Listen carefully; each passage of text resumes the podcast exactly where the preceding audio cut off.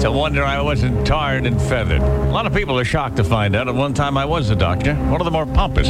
Every day I'd walk into the OR, throw my arms skyward, and scream, These hands have been touched by God!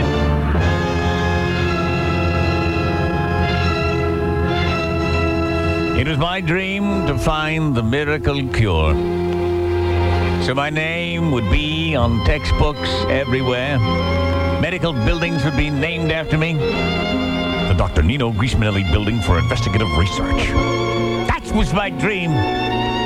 But all the good discoveries seemed to be already made. And then I hit upon it.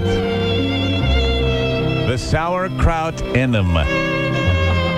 I had done some research on myself. And I found that a sauerkraut enema imparts through the process of osmosis a certain rejuvenative factor to a person suffering from sluggishness, malaise, lack of motivation, and the occasional schizophrenic could be helped with the sauerkraut enema.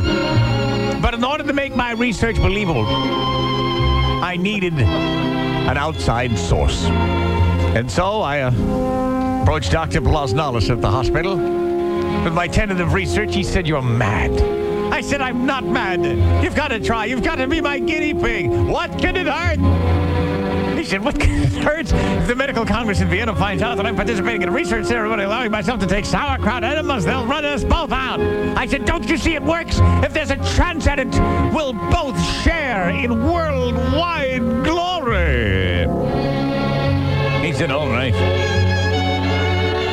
I said, Meet me at my office tonight at 9. When he did, I had three hot plates bubbling with sauerkraut. And the fireplace billowed.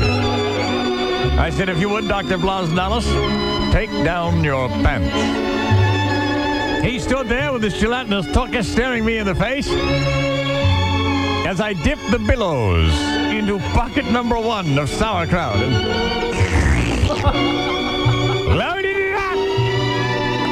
said, if you would please present the Bombays.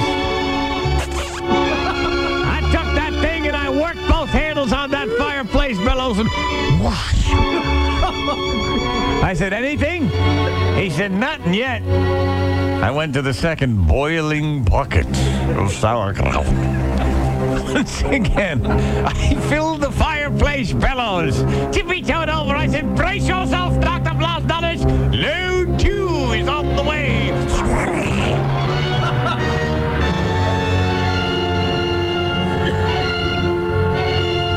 it's the damnedest thing. I got three and a half pounds of sauerkraut in your lower GI tract and nothing, nothing, nothing there. He said, wait a minute. Wait a minute, I think I'm feeling something. I said, I am. I said, I said, the rumblings that say maybe, maybe successive. He said, grab a stethoscope. You tell me. So I put the stethoscope up to his belly and I... I said, uh-uh. He said, what do you mean, uh-uh? I said, you're not feeling any volatility, whatever? He said, wait a minute. Oh, ha! Oh, yeah! He said, I'll never make it to the bathroom. It's three floors down. I said, quick, the window! I barely got that window open. He stuck his tuckus out and... Oh, man, I watched as this spiraling.